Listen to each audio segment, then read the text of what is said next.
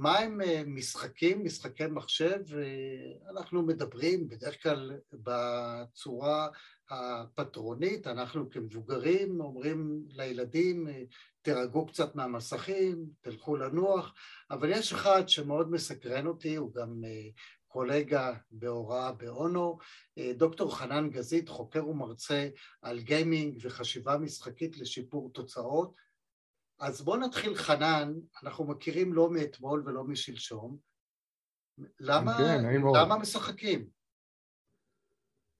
אני חושב שזה משהו בטבע שלנו, אז קודם כל, לכל מי שצופה בנו, שלום לכולם, אה, זה בטבע שלנו, we are born to play, כמו שאומרים באנגלית, נולדנו לשחק. נולדנו לשחק, זה ממש טבוע בנו מאז ימי אדם הקדמון וגם בקרב אה, חיות אה, שהן גם נוהגות להשתמש במשחקים כטכנולוגיות ידע, ממש ככה. אז אפשר להגיד, אני יכול לעשות את זה נורא קצר, זה נורא פשוט לקלוט. על חמישה ממים עומד העולם, אוקיי? יש לנו את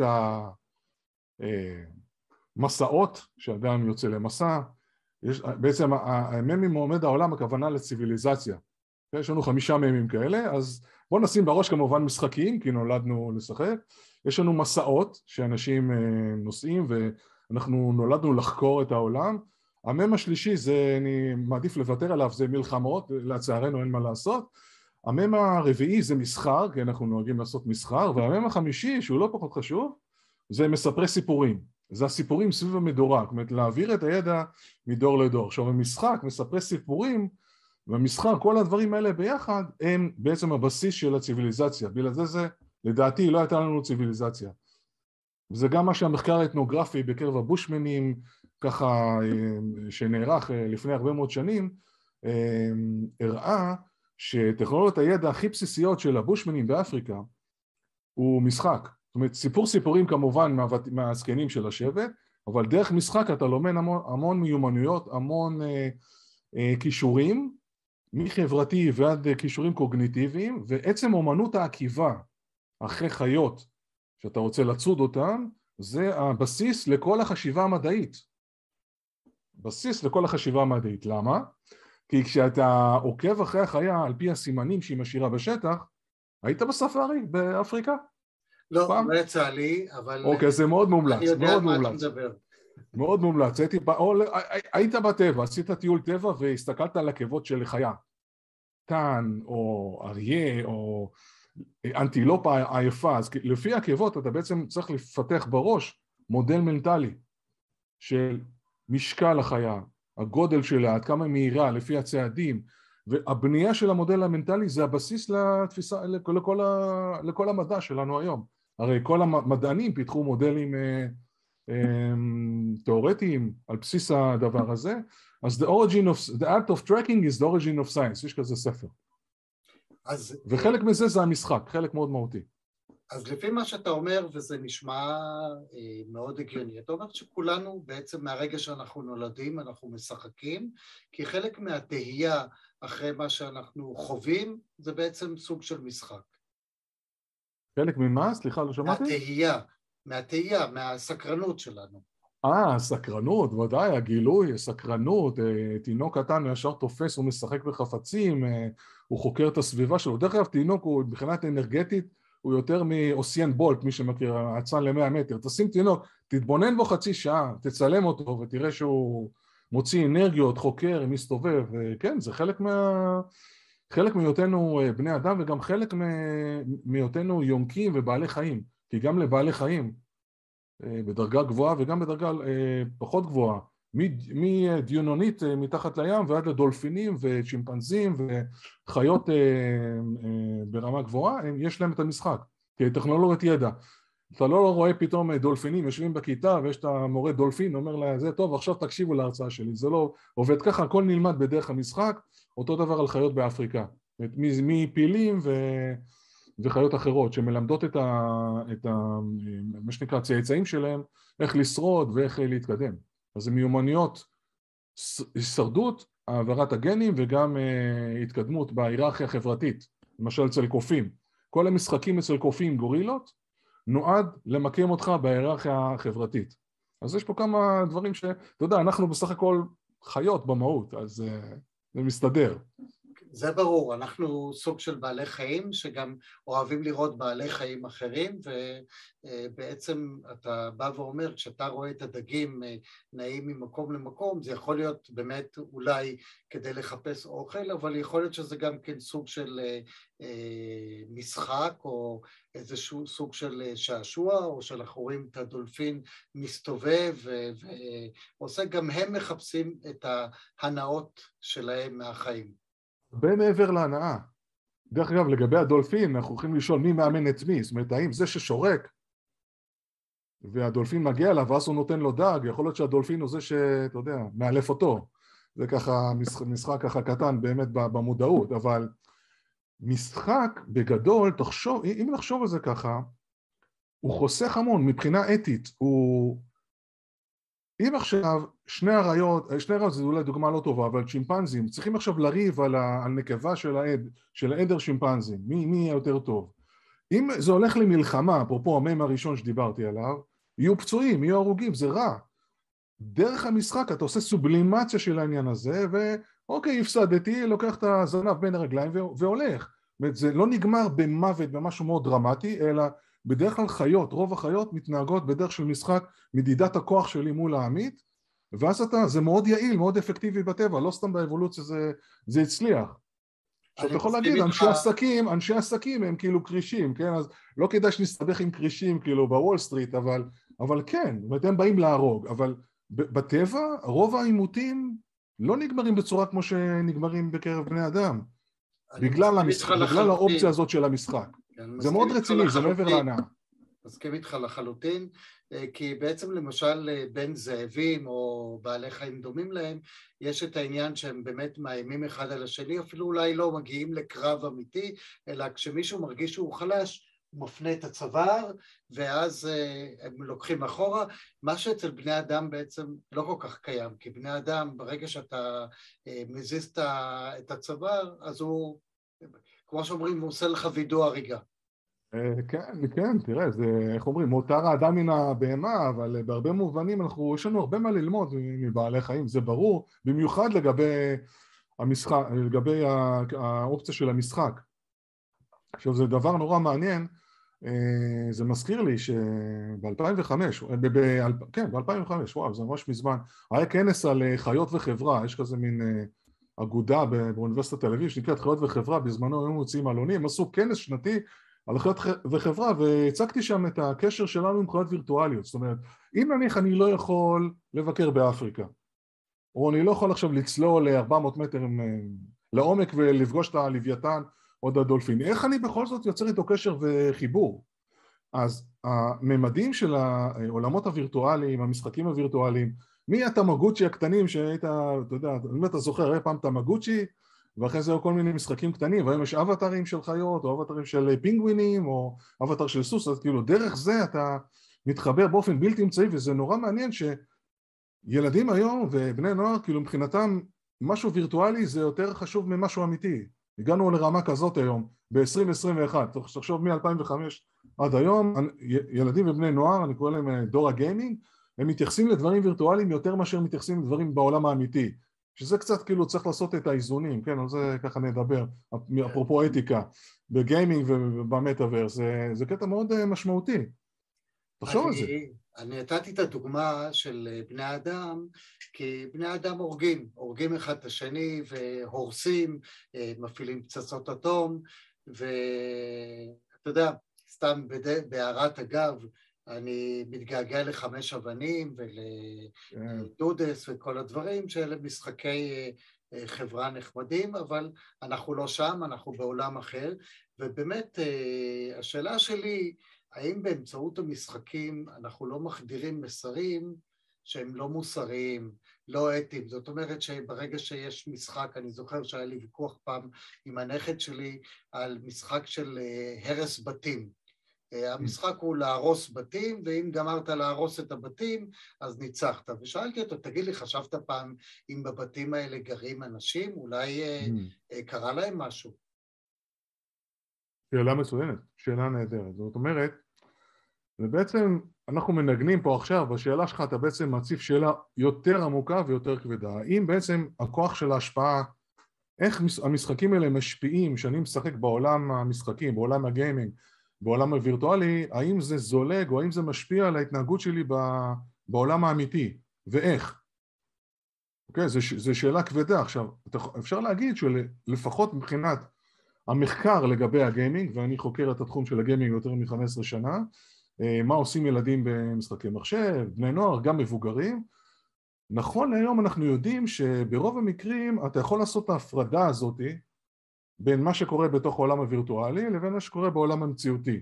באמת, אתה יכול להגיד, זה אותו דבר, אם עכשיו צפיתי בסרט, אה, בסרט אלים או בסרט שיש בו התנהגויות אה, לא נאותות ולא אתיות ולא מוסריות, אז אה, האם אני כאילו לוקח אותם ואיך שאני יוצא מהסרט, צפיתי באוטלו בתיאטרון, האם עכשיו אני יוצא מהסרט, אני עכשיו, אה, אישה ראשונה שאני אתקל בה אני אחנוק אותה?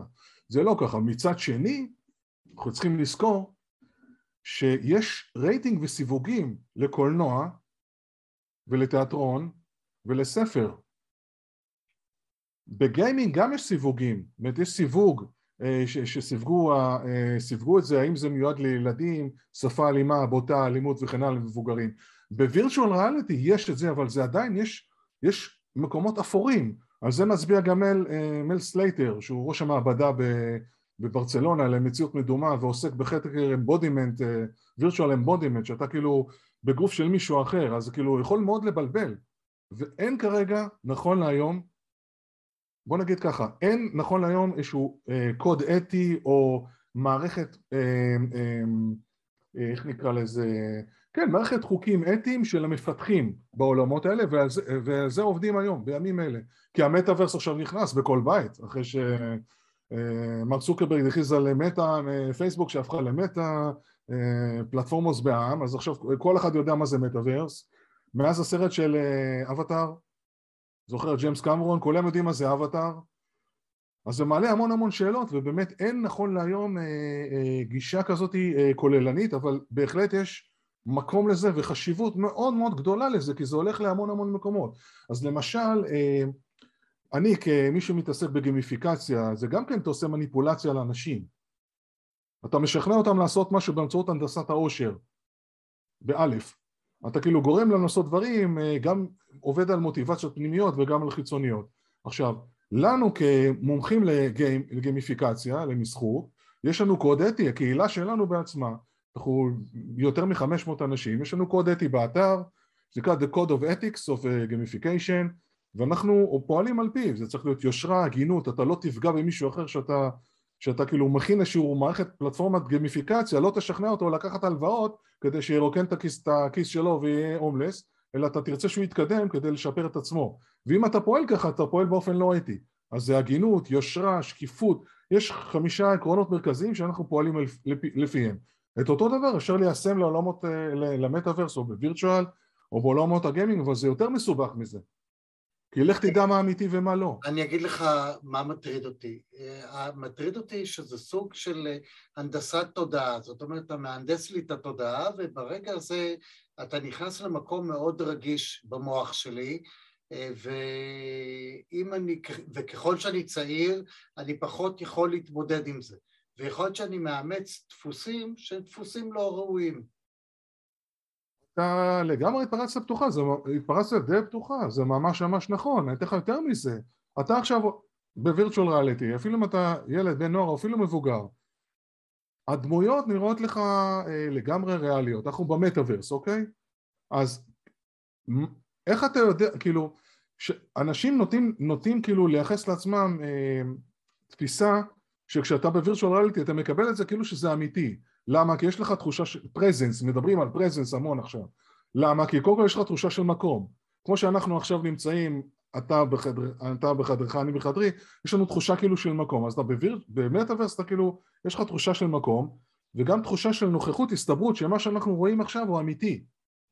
תוסיף לזה את זה שאני בגוף וירטואלי, שאני עושה משהו עם היד שלי אמיתית, אותו דבר אני עושה עם היד הווירטואלית שלי, אני כאילו, המוח שלנו זה נקרא virtual embodiment, מאוד משוכנע ישר מהר, מאוד מאוד מהר שזה מה שקורה, זה אמיתי. עכשיו תדמיין שאני כאילו פוליטיקאי, או מישהו שרוצה להעביר מסרים, אה, נקרא לזה שקריים, אני יכול, או תוכן מסוים שהוא לא בהכרח הולם את מה שאני רוצה שיקרה, וברגע שאתה מכניס את זה, אני, עכשיו, יש לי בעיה. זה, זה בעיה אחת, אוקיי? יש לי בעיה כאילו להבחין מה אמת ומה לא אמת, מה וירטואלי ומה אמיתי. יותר מזה, יש עוד, עוד בעיות. מעצם זה שאני הכנסתי אותך לתוך סביבה, ואני אומר לך עכשיו תפעל נניח באלימות כלפי מישהו. נניח שאני רוצה לגרום לך להיות יותר אמפתי, כמו שאני חושב דיברנו על זה, על המחקר, ששוטרים מתנהגים לאוכלוסיות מסוימות בצורה לא טובה, ואז נותנים להם, מאמנים אותם בתוך וירטואל ריאליטי כדי לגלות אמפתיה וסובלנות ולכבד את הקורבן. אבל עצם זה שהכנסתי אותו לווירטואל ריאליטי, כבר הפעלתי עליו משהו שהוא לא אתי ולא טוב. יש פה בעיה. דבר, עוד בעיה יכולה להיות, זה קרה אחרי הסרט אבטאר, אני בתוך הווירטואל ריאליטי בעולם נפלא ומופלא, יצאתי ממנו, המציאות נורא משעממת. איך אומרים? ריאליטי is boring, אוקיי? כאילו, ואז, רגע, אבל בעצם בחוויה בווירטואל היה לי יותר כיף. אתה יכול לגרום לאנשים דיכאון. זאת אומרת, יש פה המון המון היבטים מאוד מאוד מורכבים. אני חושב שזה התחיל מביל ון, שאני עשיתי את הדוקטורט שלי בווירטואל ריאליטי, מאז, כאילו, אתה אומר, יש לך פה מדיום חזק מאוד, גם הגיימינג. יש פה סוד, בוא נפצח את הסוד של המדיום הזה עכשיו. כמו כל מדיום יש לטוב ויש גם רע, אז כאילו איך אתה, איך אתה מנהל את זה?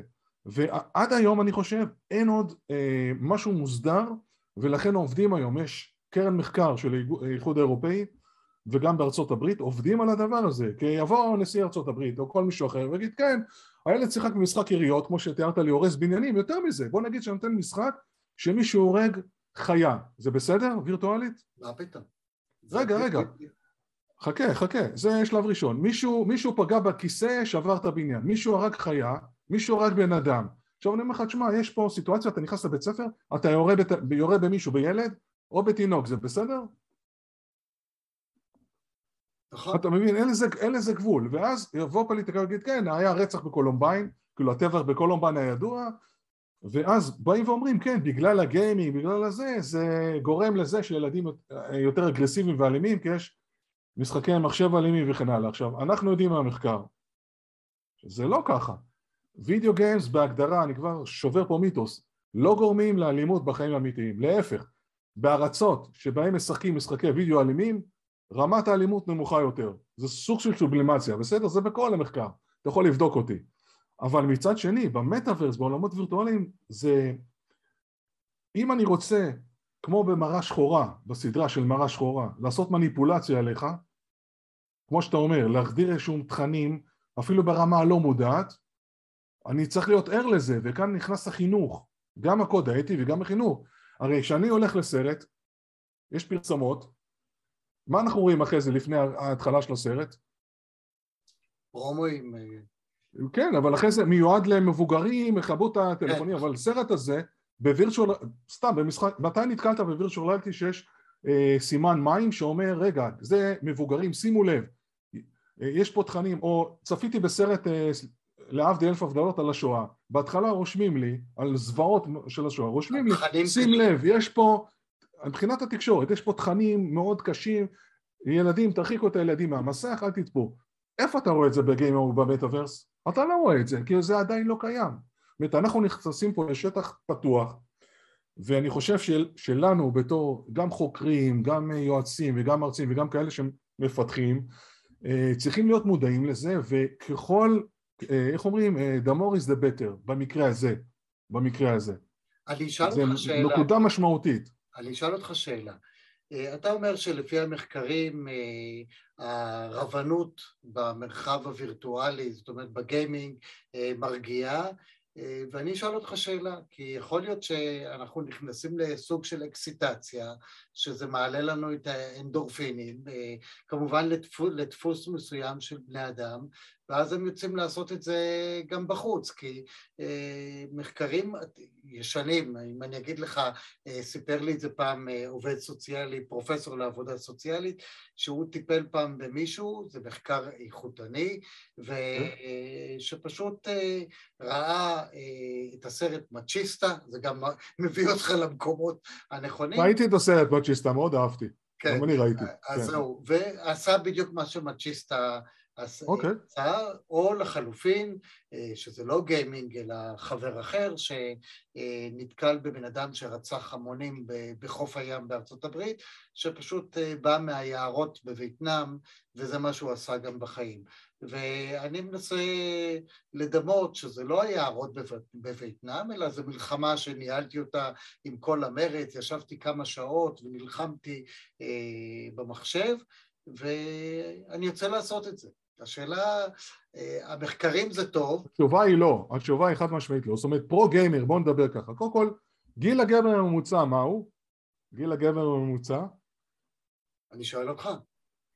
אוקיי, 38. אוקיי. לא ילד, כבר הורים לילדים גם. אז אני מדבר נשים... על הגיימרים הצ... הצעירים. שנייה, שנייה, 32. Okay. עכשיו, גיימרים צעירים, שוב, אנחנו יודעים מהמחקר שזה לא מגביר את האלימות ולא גורם להיות יותר, יותר אלימים. זה חד משמעי, בכל המחקר, יותר מ-120 מחקרים בעשור האחרון הראו את זה על, על עשרות אלפי משתתפים גם באירופה, בארצות הברית, בקוריאה וכן הלאה.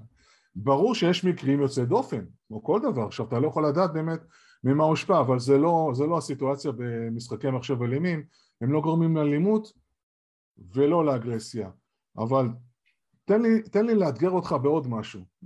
כמו שאמרתי, אה, דיברנו על הקטע הזה שהמציאות יכולה מאוד לשעמם אחרי שהייתי בווירטואל, עכשיו פגעתי בבן אדם או לא, אז אני צריך להכין אותו לזה, להגיד לו תקשיב עכשיו אתה, אולי אנחנו צריכים לתת למישהו דווקא סביבות שהן לא כאלה פירוטכניקה וזיקוקים ולהגיד לו תקשיב המציאות היא ככה והווירטואל ריאליטי זה ככה זה שני דברים שונים או לתת אזהרה בהתחלה של ההתנסות בהתחלה של המשחק. זה אחד. דבר שני יש דבר שנקרא augmented self מה זה augmented self או identity יותר נכון הרי, הרי כשאני פה אתה עכשיו, אתה עכשיו מראיין אותי, זה הדמות שלך, שדרן רדיו, מנהל רדיו, בכיר, ואני בדמות שלי, אבל ב, ב, זה הדמות שבחרנו כרגע. אנחנו גם הורים, יש לנו ילדים, יש לנו חברים, זאת אומרת, כל פעם אנחנו משנים את הדמויות. בווירטואל ריאליטי, במטאוורס וגם בגיימינג, אני יכול לשנות את הדמות שלי, את האבטר שלי, ולשחק באידנטיטי, בזהויות שלי באופן שונה. אני עכשיו יכול להיות אה, אישה למשל, ואם אני אעלה פה את עצמי בתור אבטר בעוד שתי שניות, אני יכול לעשות את זה. נעלה אולי, נעלה אולי סרטון אחרי זה. עכשיו, זה נורא נורא מסקרן. עכשיו, כשאתה חוזר לעולם האמיתי, מי אתה? זאת אומרת, האם אני כאילו חוזר, אתה מבין, יש פה, יש פה גם איזושהי שאלה אתית, כי ברגע שאני מייצר לי אוגמנטד, כאילו מרובה, מועצם, זהויות, בעולמות הווירטואל, כשאני חוזר לעולם האמיתי, האם אני אסתפק רק בדמות שלי, או שזה יכול ליצור בעיות אה, קוגניטיביות, בעיות נפשיות, זאת אומרת, יש פה עניין שעד היום, אני אומר לך בכנות, מכל המחקרים שקראתי, וקראתי עשרות, עכשיו, רק עכשיו, האיחוד האירופאי שמו שם כמה עשרות מיליוני יורו וארצות הברית גם כן נכנסה לזה, מבינים שיש פה דבר גדול, בטח המטאוורס שהולך להיכנס, וחייבים לטפל בסוגיות האתיות וגם המוסריות. עכשיו, האם ניקח מתחום הגמיפיקציה לתוך המטאוורס, כמו שאמרתי, יש חמישה עקרונות, הגינות, שקיפות, לא לפגוע במישהו אחר וכן הלאה, יכול להיות, אבל זה לא מתאים, כי המדיום עצמו הוא שונה, זה לא סתם אפליקציה, זה אתה, זה אתה, זה משהו אחר לגמרי, וזה פותח שאלות, פותח בעיות, זאת אומרת גם פוטנציאל וגם בעיות, כמו שאנחנו יודעים, כמו כל טכנולוגיה, טכנולוגיה היא לא הבעיה. לא, זה ברור. בראש ובראשונה הבעיה היא בני אדם, כי אני תמיד טוען שמאחורי הטכנולוגיה יש תמיד את בני אדם, זה לא שהמחשב משתגע או משהו כזה, זה אנחנו מייצרים לנו את הדברים, ואנחנו גם מעתיקים את מה שאנחנו עושים בחיים האמיתיים לשם, וכשאני מדבר איתך על אלימות, זה העתקת אה, מודלים קיימים במרחבים הרגילים שלנו, זאת אומרת, אה, אנשים הולכים מכות ברחוב, אנשים אה, יוצאים למלחמות, אנשים עושים פצצות אטום, יש מרוץ חימוש, זאת אומרת, המשחקים נולדו במוח של בני אדם, בואו נגיד ככה. אבל אנחנו... נכון, השאלה אם יש לנו אחריות, זאת אומרת, בוא נגיד, אני אפילו, איך אומרים, הרמת לי להנחתה, בוא נגיד שזה מעצים את זה, זאת אומרת, בבטלפילד 2040, 2042 שעשה עכשיו, מעצים את זה, אתה נלחם בכל כלי הנשק, נלחם בכולם, מלחמת עולם, אה, משהו מטורף, ב-GTA גם, משחקי מלחמה אה, מאוד אה, רציניים, בסדר, כאילו זה מעצים את זה, אבל זה משמש יותר לפורקן, סובלימציה, יציאה לעולמות אחרים, לפורקן, פחות, פחות, פחות חוזר לעולם הווירטואלי, פחות חוזר. מצד שני, זוכר שאמרתי לך על גמיפיקציה, מה שקורה היום בעולם הגיימינג, יש עוד בעיה אתית. הבעיה הכי חמורה, עזוב את האלימות, הבעיה הכי חמורה לדעתי היא ההתמכרות. ולא סתם התמכרות לזמן, אלא התמכרות להימורים. gaming ו gambling. אוקיי, אני, יש לי מונח חדש שאני רוצה להציג אותו, gamebling. gamebling זה כאילו gaming שיש פה gambling. עכשיו, ב gaming עצמו לא נועד להימורים, אבל תעשיית ה gaming בשנים האחרונות, battle royale, loot box, זה קופסאות שלל, ככה זה נקרא, קופסאות שלל שאתה צריך לשלם כסף אמיתי או כסף וירטואלי בשביל לקנות אותם, לרכוש כל מיני סקינים, כלי נשק וכן הלאה, או כל מיני פיצ'רים וכלי נשק. הקופסאות שלל האלה היום, 40 אחוז מהגיימרים שהשתתפו במחקר שפורסם לא מזמן אומרים שהם חושבים שעושים עליהם מניפולציה מבחינה אתית תחשוב על פרסום, פרסום הוא גם אגרסיבי, הוא גם פוגעני והוא גם פוגע להם בחוויה של המשחק וגם כאילו משחק, משחקים איתם, מה שנקרא, משחקים איתם. כי פוגעים גם בחוויה של המשחק וגם עושים עליהם מניפולציה כדי שיקנו יותר. כי המפתחים רוצים להרוויח כסף וזה בא על חשבון המשחק עצמו. אז למשל, רק לסבר לך את האוזן, לפני שלושה שבועות, אה, משהו כמו חודש, יצא משחק בטלפילד אה, 2024, משחק נורא גדול וחדש, תוך שלושה שבועות הם איבדו 70% מהשחקנים שלהם במשחק. למה? כי השחקנים באו בתלונות, מה אתם... אני בתוך החוויה של המשחק, את המשחק עצמו פירקתם, נתתם לנו, אנחנו רק צריכים לקנות כל הזמן ולהמר, זה כמו כאילו הימורים בתוך המשחק, איזה כלי נשק עכשיו אני אקבל, שברת לנו את כל החוויה, 70% נטשו אותם, אני מדבר על משחק מאוד רציני והעלו כמובן פוסטים וזה עכשיו אם החברת משחקים מקשיבה ורוצה להצליח היא חייבת להקשיב לקהל שלה, אנחנו מדברים על קהילות והקטע האתי, לא נדבר אה, האתיקה בתוך המפתחים, חי, חייב להיכנס כי אתה רואה זה גורם להפסדים. וזה לא יימשך, זאת אומרת יש פה, רוצים לתת את הכוח בחזרה לגיימרים אז יש פה בעיה אתית מאוד רצינית. אז יש מישהו שכתב ביקורת, הוא אמר This game is for, for sale, not for play. זאת אומרת המשחק הוא עד כדי כך אה, עם אגרסיביות של פרסום, עם אגרסיביות שצריך לקנות וזה, שפשוט שבר לי את החוויה, לא, לא מתאים לי. וזה בעיה אתית רצינית מאוד. עכשיו אני אשאל אותך את השאלה כי אתה אמרת נעזוב רגע את העניין של ההתמכרות. לא לא אני אומר להפך זה מוביל ברגע שיש לך אז, אז אני ככה אמשיך אני ככה אסגור את הפינה הזאת. אנשים מבוגרים פחות או יותר, אתה יכול להגיד בוא נשחק קזינו, פוקר וכן הלאה, בסדר, אתה בן אדם מבוגר, תהמר. ילדים שנכנסים למשחקים האלה וצריכים, אה, אה, בכל מיני משחקים, מפורטנייט ודרך משחקים אחרים של חברות במובייל, הערך של הכסף הוא לא ברור להם.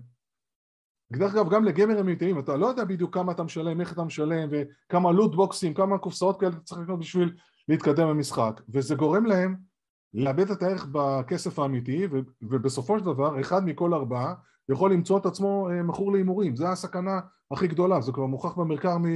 אני מדבר על זה כבר מ-2017 וזה עכשיו נכנס עוד יותר כי החברות אימצו את המודל הזה של free to play מה זה free play?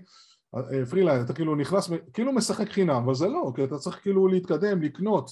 אז בעצם מפעילים פה gamebling מה זה gamebling? זה gaming ו gambling ביחד וזה שני דברים שונים. עכשיו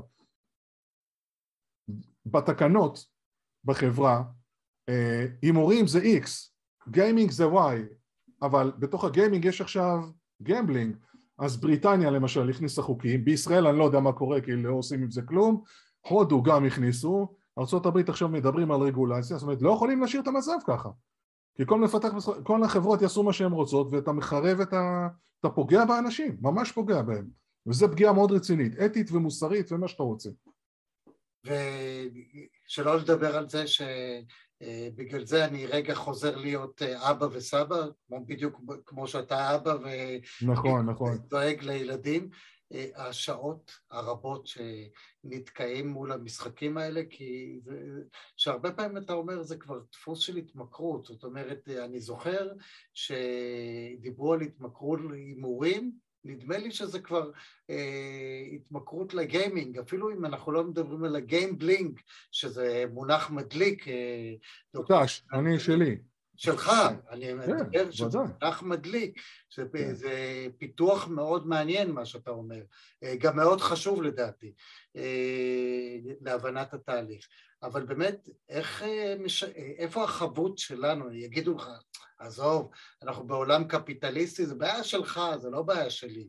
אתה תחליט כמה זמן, אבל... לא, לא, לא, לא, לא, לא, אתה ממש צודק, מיקי, אתה ממש צודק, אני אגיד לך, זה חלק מהעניין של האתיקה שדיברנו עליה, העקרונות האלה. אז דיברנו קודם כל, תהיה הוגן ואל תגרום לאנשים לאבד את המכנסיים ואל, ת, ואל תפתח משחק או מטאוורס שהוא גורם לאנשים לאבד את התחתונים, כי א' הם ינטשו אותך, אנשים לא מטומטמים, אבל ילדים לא יודעים את זה, וצריך כאילו להפעיל עקרונות אתיים. עכשיו לגבי ה gaming כמו שאמרת, אתה ממש צודק, מה זה זמן? יכול להיות, למשל בסין עשו דבר נורא מעניין, אתה יכול להגיד שהם לא יודע מה, שהם מדינה XYZ, ששי ג'ינפינג החליט שילדים עד גיל מסוים לא משחקים ב gaming בכלל ומגיל, אם אני לא טועה, זה מ-8 עד 12 יש להם שעתיים ביום ואם אתה רואה, איך אתה נכנס למשחק, אבא שלך מזהה אותך, אתה נכנס עם תעודת זהות, כאילו אתה לא יכול להיכנס, אתה יכול לעשות hacking של ה system, כי זה סין, ואחרי שעתיים בום, המחשב נסגר, אין, אין, פשוט אין, אוקיי? זה כל החברות, עכשיו חברות משחקים, מיליארדים, טנסנט וכל מה שקורה בסין, כאילו חברות ענק, ענק כן? עדיין, הוא אמר לא, זה, זה פוגע. אותו דבר בהודו שהחרימו, אה, אמרו שזה פוגע בנוער ובילדים, מבחינת הזמן הם בתוך המסך, אה, ברח לי השם של ראש ממשלת, אה, חבר של ראש ממשלתנו הקודם, ברח לי ראש ממשלת... מודי. מודי, הוא אמר PUBG לדוגמה זה משחק מאוד ידוע, PUBG מי שמכיר את התחום, אין זה פוגע אני כאילו אוסר עליו, עכשיו כל ההודים התמרמרו וזה, אבל הוא אומר לא זה, זה פוגע בנוער שלנו, זה מחרב להם את החשיבה. אני לא חושב שזה מחרב חשיבה, כי במשחקים יש המון יצירתיות, פיתוח חשיבה, שפות, יש המון המון דברים טובים בגיימינג, אבל כל מה שהוא מוגזם, ואם ילדים צעירים לא יודעים לעצור, אני בכלל, אני בדעה, ש, ש, פגשתי, אני גם אבא לילדים וגם פגשתי מישהו בסוף שבוע בשיעור המשפחתי באיזשהו יום הולדת לבן משפחה והוא שאל אותי כי יש לו ילדים צעירים הוא אומר לי הבן שלי משחק 10-11 שעות בפורטנט כשהוא חוזר מהבית ספר לא רואים נסגר מאחורי הדלת זה מה שהוא עושה וסליחה לא, לא, לא מתאים. קודם כל עד גיל 6-7 לדעתי בכלל לא לתת לילדים לשחק. לא לחשוף אותם למסכים עד גיל 6, לא, לא צריכים את זה בכלל. שישחקו בארגז החול, יבנו בלגו, זו דעתי. אני בא מהתחום הפיזי, אני חושב שזה מאוד מאוד חשוב לת... לחוות את כל החושים, יהיה לו מספיק זמן מסכים אחר כך. עכשיו, בגילאים טיפה יותר מאוחרים, יש משחקים מאוד טובים, Minecraft מודד יצירתיות, בנייה, תכנות, פורטנט קריאטיב, יש כל מיני מוד, מודים כאלה שאתה יוצר ובונה, ארגזי חול כאלה וירטואליים, נהדר. אבל נדבר על אמנה, אוקיי? איזונים בין פיזי לדיגיטלי צריך. הנוכחות אה, מ' זה מינונים, כמה שעות ביום צריך, צריך בתור הורה לקחת אחריות ולהגיד לילד, כמו שאתה לא אומר לו עכשיו אה, תאכל רק מתוקים כל היום, לא. נוכחות הורית זה הנון השלישי והצבת גבולות זה האמנה, אוקיי? זה כאילו, זה, זה מה שאני ככה פיתחתי, אני חושב, צריך להעניק את זה להורים והורים צריכים להבין, הם צריכים להקפיד על איזונים, מינונים, נוכחות הורית והצבת גבולות זה הכל. עכשיו, זה קל להגיד, קשה ליישם כי יש את כל החברים, נכון? אבל אז מה? אם אנחנו לא נהיה שם, לא נדבר בשפה שלהם, שזה מאוד מאוד חשוב להם, כי מיקי, אתה, אתה מבין, אני כאילו מנס, אני ככה אנסה להסביר את זה במשפט אחד. למה הם כאילו שמה ולא נניח במקום אחר? כי החוויה כל כך מעצימה ותכנתו אותה עם אלגוריתמים של הנדסת עושר. מה זה הנדסת עושר? מה עושה אותך מאושר? מה עושה אותי מאושר? מה זה הגדרה של עושר, כן. לצאת לטבע, ליהנות. לצאת לטבע, ליהנות, לחקור, לחקור, לבלות. לחקור, כשאני מגלה משהו חדש, ואתה צודק. בעת, אני אז, מקבל את מה שאתה אומר. זה אז הנדסת עושר, הנדסת עושר בעצם, יש הגדרה מאוד יפה אה, שאומרת, אה, עושר זה שאתה כל הזמן מתקרב, מתקדם לעבר מימוש הפוטנציאל שלך, זה יכול להיות לחקור, ללמוד דברים חדשים, מימוש הפוטנציאל שלך, תחשוב מה זה גיימינג או מטאוורס, כאילו יש לך שלבים, אתה מתקדם בשלבים, יש לך מיומנות, מישהו תכנת את זה, על אותם אלה שתכנתו את כל המנגנונים האלה שבעצם הם גורמים משחקים, שקוראים להם גמיפיקציה או גיימינג שגורמים לך להיות בפנים, יש למעלה ממאה מנגנונים כאלה, מאה, אני יכול לספור לך אותם אבל מאה. אה, למשל פה שיהיה לנו עיטורים או שמישהו ייתן לך אוטונומיה, אתה יכול לעשות מה שאתה רוצה במשחק, להיות כל יכול, קוראים לזה גיימר אג'נסי, אותו אחד חייבת להיות לו אחריות להגיד, חברים יקרים, לא כל הזמן, לא כל היום. זאת אומרת, יש פה אחריות, אי אפשר להפיל את הכל על ההורים. יש פה עניין של רגולציה, וגם רגולציה פנימית של חברות המשחקים, שהן לא עושות את זה, כי הן רוצות להרוויח, ראה מקרה פייסבוק עם כל הבלגן. אז יש פה עניינים, סוגיות אתיות מאוד רציניות שאי אפשר להתעלם מהן. אי אפשר להתעלם מהן. אתה יודע, סתם עולה לי בראש, אה, חנן, שיכול להיות שאפשר לעשות משחק שהמשך שלו שעה, ואחרי זה, זהו, הוא, אתה, אתה יכול להפעיל אותו רק יום למחרת. פגעת בול. פגעת בול. יש משחק שנקרא Stanley in the Office. אני לא יודע אם זה סטנלי או Stanley in the Office.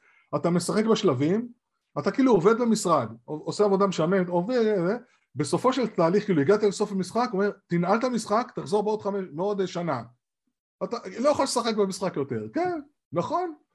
אבל אני חושב שיש מנג... יש היום בינה מלאכותית, יש היום AI, יש Machine Learning, יש לנו המון טכנולוגיות שאפשר ליישם ולהפעיל בתור חברת משחקים, כמו שלהוריד את רמת האלימות, לא דיברנו על זה, רמת הבריונות, אה, קוראים לזה toxic, toxic talk, כאילו בתוך המשחקים, נגד בנות, נגד נשים גיימריות, סתם נגד ילדים צעירים, newbies, כאילו שקוטלים אותם ומכסחים אותם, אז יש מערכות, אוטו, אה, מה שנקרא אה, Machine Learning ובינה מלאכותית שמנטרלות את זה, כי, כי אחרת איך, איזה כיף זה לשחק ופתאום מישהו מעליב אותך ופוגע בך במשחק, גם זה יש. אותו דבר החברות משחקים צריכות לפעול אה, וצריך להפעיל להם את הלחץ, גם מבחינת רגולציה. אני לא יודע מה קורה עם זה בארץ, אני אשמח מאוד, אני מוציא מפה קריאה לכל מי שמתעסק בזה, כמו שיש עכשיו את חוק הפייסבוק, בואו תדברו על מטאוורס, בואו תדברו על גיימינג. כן, כי זה המדיום, תראה, גיימינג זה המדיום המצליח ביותר בעולם. אני אתן לך טיפה מספרים, ב-2023 יהיו בעולם שלושה מיליארד גיימרים, אחד מכל שלושה הוא גיימר. איך שלא נסתכל על זה, גיימר זה אחד שמתעסק, אוהב משחקי מחשב, אם זה שעה שעתיים או אם זה power gamers עשר שעות. ההכנסות בגיימינג הולכות לעבור את השלושה טריליון, זה משהו, זה, זה דברים מדהימים. מצד אחד, החברות עושות הון, מצד שני, אתה יודע, אי אפשר להשאיר אותנו לבד פה. אז אה, אני מאוד מקווה שזה... אה, שידונו בסוגיות האתיות של עולם הגיימינג והמטאוורס, זה עכשיו הזמן, לא... זאת אומרת, אנחנו עסקנו בזה לפני עשור, אתה יודע, כבר, אבל uh, הגיע הזמן ש... ניכנס לזה בצורה רצינית, כמו שמדינות עושות כבר. זאת הסיבה, דוקטור חנן גזית, שאנחנו עושים את השיחה הזאת כדי, כדי להציף את הסוגיה הזאת, כי אה, זה מה שאותי מטריד. אה, ואני יודע שזה גם מה שמטריד אותך, ולכן אנחנו גם עושים את השיחה כדי באמת אה, לשים את הנושא הזה של האתיקה והמוסר מעבר לחקיקה, כי אנחנו מדברים על ערכים. וכשמדברים על ערכים אנחנו צריכים להיות מאוד מאוד ערים, כשאתה מדבר על מספרים, שאתה יודע מה, אני פשוט לא יודע אפילו מה להגיד לך, כשאתה מדבר איתי על שלושה מיליארד גיימרים, אז אני פשוט, אה, אני בהלם. אני יודע שזו תעשייה אדירה, אבל אתה נותן פה מספרים שהם פשוט לא יאומנו. תעשיית הגיימינג מ-2016, נתון קטן, תעשיית הגיימינג, השווי שלה הוא, תיקח ביחד את תעשיית המוזיקה ואת תעשיית הוליווד הסרטים, השווי של תעשיית הגיימינג עולה על השווי של תעשיית המוזיקה והסרטים, פי כאילו פי שתיים עכשיו, מ-2016 כבר. זה המדיום הכי, הכי משפיע, הכי מצליח, למה? כי יש שם את הנדסת העושר, כל הדברים שדיברנו עליהם מצד אחד, וזה גם, אתה יודע, זה מפתח אותך, זאת אומרת, יש בזה הרבה דברים טובים. מצד שני, צריך להיות מודעים לכל, לכל הסיכונים, סכנות, הסוגיות האתיות שעולות, ובדרך כלל, אתה יודע, בסוף בסוף אתה שם את האתיקה. אני חושב ההפך, כמו שבמקרה של, ברח לי החברה הזאת שככה שככה עלתה לכותרות בפייסבוק שעשו את האנליטיקה, שעשו מניפולציה על הבוחר. קיימברידג' אנליטיקה. בדיוק, אז כמו שזה כאילו, הרשתות החברתיות, כאילו פתאום זה עלה, הגיע לקונגרס, אני מאמין ש... אתה יודע מה, איך אומרים, נבואה ניתנה לשוטים, אני, אבל תחזיות אני כן חושב שיש מגמה, אתה תראה, בגלל שהמטאוורס הולך להתפרץ ולהתפשט יותר, מטאוורס זה עולמות וירטואליים קצת מימד, והגיימינג הוא כבר פה, סוגיות האתיות יתפסו מקום הולך וגובר בדיון הציבורי ואין שום סיבה שלא כי זה משפיע מרמת עליך ועליי, על הילדים שלנו, על המשפחה, על הקהילה, על החברה, על התרבות, אי אפשר כאילו להתעלם מזה. ואם מישהו נניח מפתח איזשהו משחק שהוא משנה לך, יכול להשפיע בווירטואל ריאליטי ולשנות לך את הדעות הקדומות שלך, אתה ידעת את זה? אם אני מתכנת איזשהו משחק ובונה שם מערכת של אבטרים שנראים כמו בני אדם, שאתה קשה לך להבחין. אתה רואה אותי עכשיו, אני יכול גם להיות דמות, אולי אני וירטואלי לגמרי, אולי זה לא אני, ובתוך המשחק הכל נהיה מאוד ריאליסטי, ונותן לך איזשהו סצנריו שהוא פייק, אבל אתה חושב שהוא אמת, אני משפיע על הדעות שלך, הראו את זה במחקר. אז זה יכול לפעול לכיוון של אמפתיה, זאת אומרת, אני יכול לגרום לך, וירטואל ריאליטי הוא מכונת אמפתיה, להיות אמפתי לסבל של האחר, להיות בנעליו של האחר, להיות במקום האחר. מצד שני, אני יכול להפעיל נגד קבוצות מסוימות באוכלוסייה, בלי לנקוב בשמות, אה, דברים מאוד קשים, ואז הדעות שלי או הדברים שלי יכולות להשתנות כלפי אותו אוכלוסייה, אותו אוכלוסייה, זאת אומרת זה, יכול, זה פועל כמו חרב פיפיות לשני הכיוונים, מה אתה עושה עם זה? מה אנחנו עושים עם זה, עם כל הדבר הזה, שהולך להיות ש... עכשיו? זה בדיוק מה שמדאיג אותי, ואני אה, מה זה שמח שאתה מעלה את זה, כי בשבילי אתה מומחה, באמת אחד מהמומחים אה, הגדולים בארץ לתחום הזה, ואני מאוד מקווה שזה יקרה. באמת שזה יקרה, צריך להרבות לדבר על זה, ובאמת צריך לשים לב לזה, ועד אז אה, הורים, שימו בלמים לילדים, אין מה לעשות. אה, אם נסמוך רק על החברות... חוץ והצבת גבולות. אה, אוקיי, אמרנו איזונים, מינונים, נוכחות הורית והצבת גבולות. זה אמנה, זה לא רק על אמנה להורים לילדים גברים. כן. עכשיו בואו נדבר על עוד סוגיה שכמעט ונעלמה מאיתנו. ששנינו משחקים פוקימון גו, מן הסתם שיחקת, נכון? רגע, אבל שיחקנו תופסת, נכון? במחבואים. נכון. תופסת וזה, ואני זוכר שהיה משחק אה, סימנים כאלה, שאתה משאיר סימנים וקבוצה צריכה לעקוב אחריך ולתפוס אותך, ברק לי השם נכון. עכשיו, היינו משחקים את זה עם גיר. נכון. אז עכשיו הגיר הוא וירטואלי ו-augmented reality, הוא כאילו על המציאות אתה מלביש עוד שכבה שנקראת augmented reality, כן? AR, כמו, דיברנו על VR, מטאוורס, גם עכשיו AR. תגיד לי, מה קורה בפוקימון גו אם שאתה נותן את המיקום שלך, החברה יודעת איפה אתה ויכולה לתת לך אחרי זה פרסומות. זאת אומרת, כל העניין של הפרטיות לא סגור בכלל, מיקי. אני אומר לך, בגיימינג ובמיוחד במשחקים של augmented reality שמבוססי מיקום וגם במטאוורס עכשיו שאם יש לי מטאוורס שמדמה, מטאוורס זה עולם וירטואלי שמדמה את העולם האמיתי המיקום שלי בתוך העולם הזה, מה אני עושה, כל, ה, כל העניין של הדת, הפרטיות הפרטיות, מה עושים איתו? זה לא, זה לא נסגר, זה לא נפתר. זאת אומרת, יש, נכון שאנחנו נכנסים לאתרים היום והאתרים אומרים, אנחנו פועלים לפי ה... איך זה נקרא? GD, כאילו האמנה של האיחוד האירופאי שנכנס וכל האתרים וגוגל גם. לך תקרא, בגיימינג, את, כל ה, לך תקרא את כל הסעיפים. כן, בדיוק, אבל, אבל בגיימינג, וב, אבל תבין שזה, אתה, תבין מה שזה עושה. הם יודעים מה אתה עושה בכל שנייה, לאיפה אתה מסתכל, בווירטואל ריאליטי או באוגמנטד ריאליטי, לאיפה הסתכלת, מה עניין אותך, מי אתה, מה אתה, מה המיקום שלך, ילד בן 10 בן 12 הוא מודע לכל הדברים האלה של הפרטיות? לא. ההורים שלו מודעים? גם לא. גם לא. זה בעיה רצינית מאוד. נכון. אז אני הצגתי פה כמה בעיות, מהעניין של הפרזנס וכל הדברים ועד לעניין של הפרטיות. זה סוגיות, כל הסוגיות האתיות האלה הם ברמה של אה, דיסקוס, אני מדבר במקומות גבוהים באיחוד האירופאי ובארצות הברית, אה, כדי לנסות לגבש איזושהי מסגרת של נקרא לזה שיח בין הקהל, בין הקהילה, בין הקהילה של הגיימרים, ההורים וכן הלאה, בין הרגולטורים לבין החברות שמפתחות את המשחקים ואת כל המטאוורס, כי, כי זה לא יכול להישאר ככה באוויר. אנחנו מפסידים מזה פשוט.